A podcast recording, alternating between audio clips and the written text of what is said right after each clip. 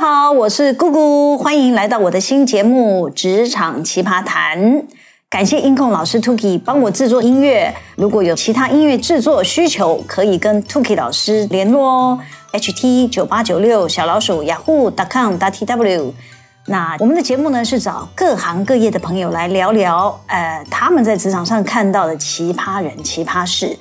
呃，就只是纯聊天，聊聊八卦。若有不小心跟某些人的行为雷同，呃，那么就纯属巧合，博君一笑，千万不要对号入座。那今天要介绍跟我一起尬聊的来宾，大华。嗨，大家好，我是韦香民大华。哦，好，我先介绍大华啊，他是个法律人。为什么我刚刚前面要讲“如有雷同，纯属巧合”这八个字呢？这是我刻意铺的梗。哟，姐姐懂消毒哦。但这八个字的顺序可能要调一下，应该要调成纯属雷同，绝非巧合。我们就是故意的。啊，我要我要澄清一下，我不我不算是什么法律人啦，我只是碰巧啊，有读过几年法律，然后一直考不上律师啊，算是尘世中迷途的小法务这样子。哦，我觉得你已经很厉害了。今天请你来打头阵，就是要买个保命符。嗯，先会找我当挡箭牌。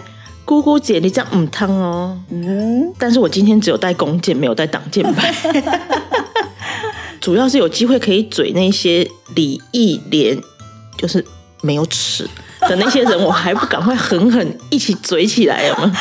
哦，开玩笑，有什么状况？当然是我来挡啦。不过讲真的，找你来是因为啊，你跟一般念法律的人不太一样。诶，我讲的是常见的法律人。外在的表现出来都是比较沉稳、不苟言笑，内心有很多的周折。姑姑姐，你这样用字有很小心哦。但这样是说本人没有沉稳吗？啊，没有这个意思。但但但但，你看我的体积，新竹风都吹不动哦，很沉稳呢。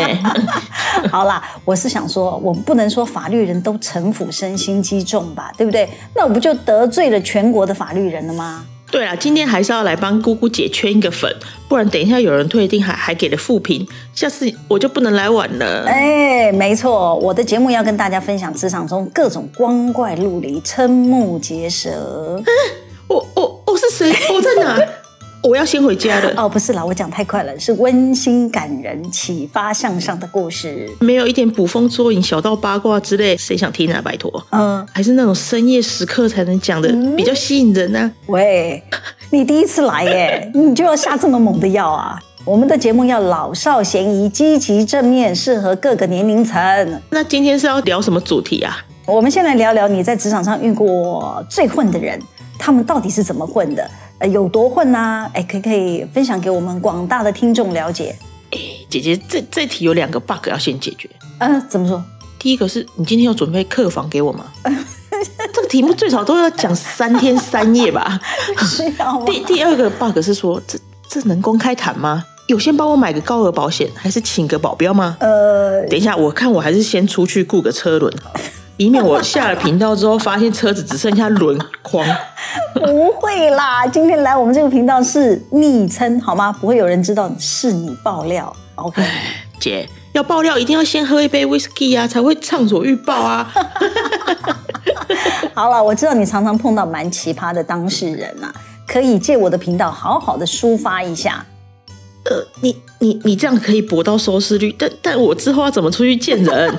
呃，我先走了，拜，不要留我，不要留我，拜托，千万不要这样。好了好了好了，不要为难你了，各位听众，听到这里，你有没有发现这个法律人很不一样？他有其他法律人少有的幽默风趣，也很会搞笑。我们常常有一种画面哦，就是大家想象一下，一群人正正经的围坐在讨论严肃的法律议题。这位美眉呢，就会天外飞来一句歪楼的话啊、当下把同仇敌忾的气氛变得很轻松愉快。我觉得光这一点就赢过其他的法律人。这这通常是因为我看现场气氛太紧张了，所以我要赶快出来让大家轻松一下，这样子。是啊，我也是，我时常提醒自己要正经八百，不然会吓到旁边的人，尤其是老板。嗯，不会啊，我觉得你还是。蛮看不出来的啊！哎，我承认我自己就是一个蛮奇葩的人啊。今天不聊我，先说说你碰到哪些奇葩的当事人，混很凶的。这这不好说。哎呦，我们节目就是要讲不好说的事啊。反正没有指名道姓，你也没有具名，我们只是分享某个职场发生的故事，应该没有踩法律红线吧？是没有啦，也不会啦。但是我一讲哈，大家都会知道我在讲谁呢？啊，那我先讲好了。哎，反正我 我始终不怕开水烫。我之前待过一家公司的总务主管，超混。哎，不止总务主管啊，其实很多主管都很混呐、啊。喂，啊，糟了，一开始都得罪人了。我要讲的是那个男主管啊，仗着自己是管总务，公务车都归他管，中午跑去外面用餐还要开公务车，吃个饭至少两个小时，我有点受不了他。哎，可是姐姐你怎么知道他开公务车？因为他都会邀请我一起去啊。那你不就是跟他一起去混？哦，我是守规矩的好宝宝，好吗？我都会先问要去哪里吃，吃什么。他一讲地点，我就会说太远了，我们会来不及回公司上班。他就会说没关系，不用请假，反正老板不知道。哎，我觉得这样不行。你知道，我们身为主管，还是要以身作则，底下的同仁都会张大眼睛盯着我们。所以呢，我一定要填请假单，还要先跟主管报备一下。但是我们这个总务主管就完全不会写，也不会讲。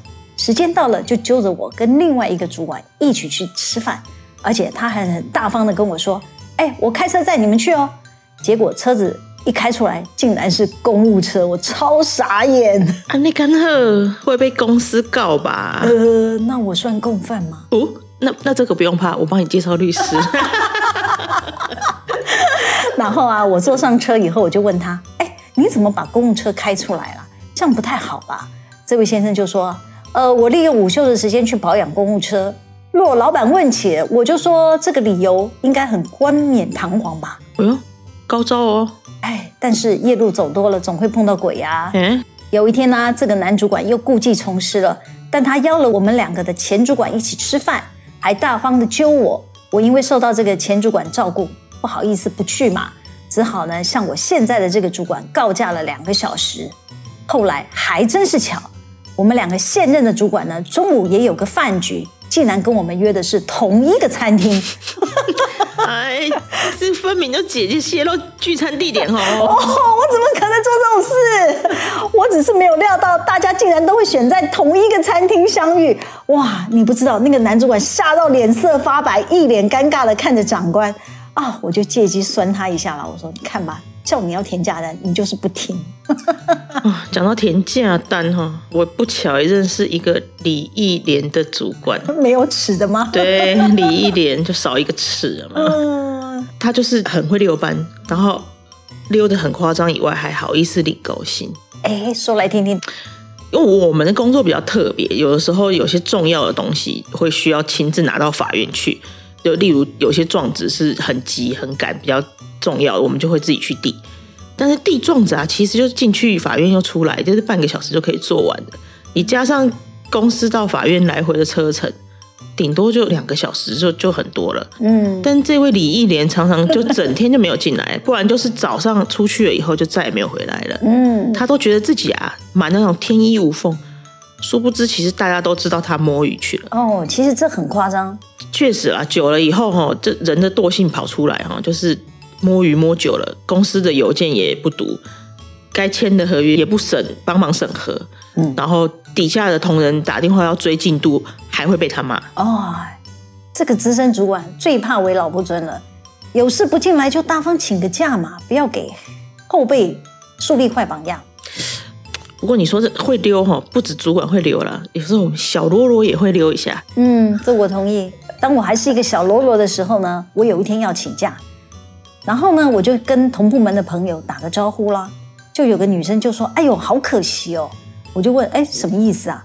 她就说：“因为老板明天也请假啊。”我就问：“我跟老板同天请假是哪里可惜了？”她就说啦：“老板没来上班才好混嘛，可以开趴。你请假就不能一起来玩喽。” 他如果要平常开趴也是可以啊，只是会被开除而已。是不是？我很惊吓，怎么会有这种员工呢？他的心态真是让我瞠目结舌。但是啊，夜路走多了，还是会遇到鬼。哎，啊，这这又又又又怎么了？哎，我后来变成他的主管喽。那这这真的是夜路走多遇到鬼，所以姐姐你你是鬼吗？我当然不是哦。我觉得会想打混溜班的人哈，都会陷入一种迷思，自以为不会有人知道。呃，或者是老板不在意？怎么可能？这样是怎么可能神不知鬼不觉？是啊，像我就帮过几个老板啊，处理过几个总自己溜班的问题。我觉得应该要利用这个频道，好好分享一下，让广大的听友注意。或许你的老板真的很介意，立马修夸怎么怎的。这就是姐姐说的社会责任吗？还算是种福田呐，你是知道的。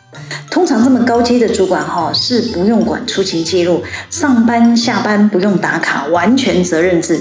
一般这种大企业都是这样啊，反正都那么高阶了，通常公司就是给予高度的自主权啊。但是越是这个层级的主管哈，倘若你要有外出洽公啊，还是要让最高层的老板知道你在忙什么。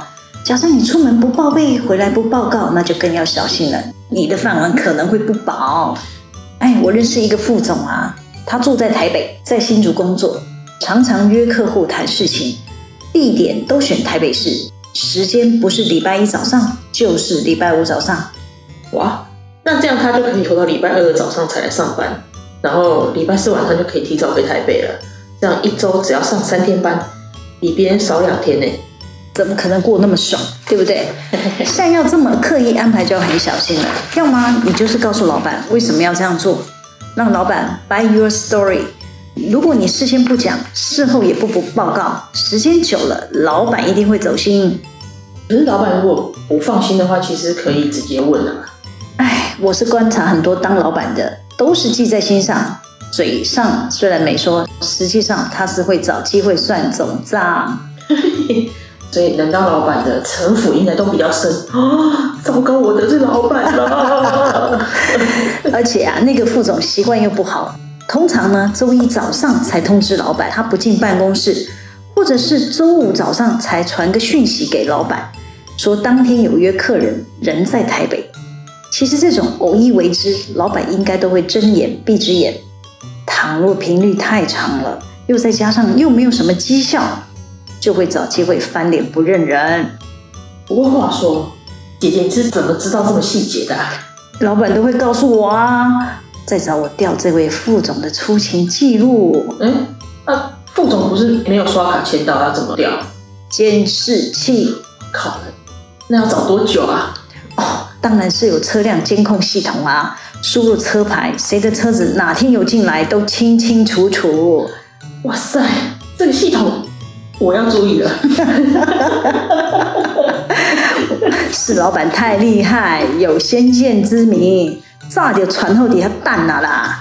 哎，不过与其要避这些东西，还不如就是老老实实的上班做事，职场工作就会很平顺啊。没错，哎，节目最后呢，有个不情之请喽，嗯、要请大华跟我们分享一些法律的科普知识，帮我们听众长长见识哦。这个没问题。我最近哈刚好有看一个新闻节目，然后他是提到一个前主播的遗产事件啊，我觉得很值得借鉴的，所以也在这边跟大家分享一下。那个前主播他是妈妈是一直生病，然后主要是大哥在照顾生病的母亲，母亲生前都很信任大哥跟这个小妹，也就是前主播，所以他就把邮局的存折啊交给大哥保管，印章是主播在保管。后来大哥大嫂因为常常要支付那些医药费啊什么的，嗯，他就由大哥大嫂去邮局提领来支付了。嗯，那妈妈过世以后啊，也是由大哥大嫂去提领来支付啊，医疗费、丧葬费啊，还有一些墓园等等的费用这样。嗯，但其实依照法律的规定啊，人在往生的那一刻起啊，你就不能再使用他的印章存折。因为那个财产啊，已经进入遗产的状态，要动用都要全体的继承人同意啦。也就是因此啊，那个主播的大哥大嫂就被以伪造文书来给缓刑啊。不过你你人生也就是因为这样留下一个黑点这样子。嗯，所以这样哈，遗产哈，它是在死亡的那一刻哦，就是处于全体继承人共同共有啦。嗯，在分割完成之前，你都要得到全体继承人的同意或授权才能处分。哦，所以就提醒大家说，如果家里有遇到类似的情形的话，就是在家人往生的那一刻起，就不要再去用他的印章或者他的存折去提领他的钱，这样子。嗯，谢谢大华给我们带来这么重要，也算是一个重要，每个人都会遇到。是啊，是啊。对，谢谢大华。那各位听众朋友，喜欢我们今天的主题吗？可以帮我们留言、按赞、分享、订阅。我们是固定每周日上传。另外呢，只要你觉得自己是个奇葩，孤芳自赏很久了，你快憋不住。呃，这句话怎么听起来怪怪的？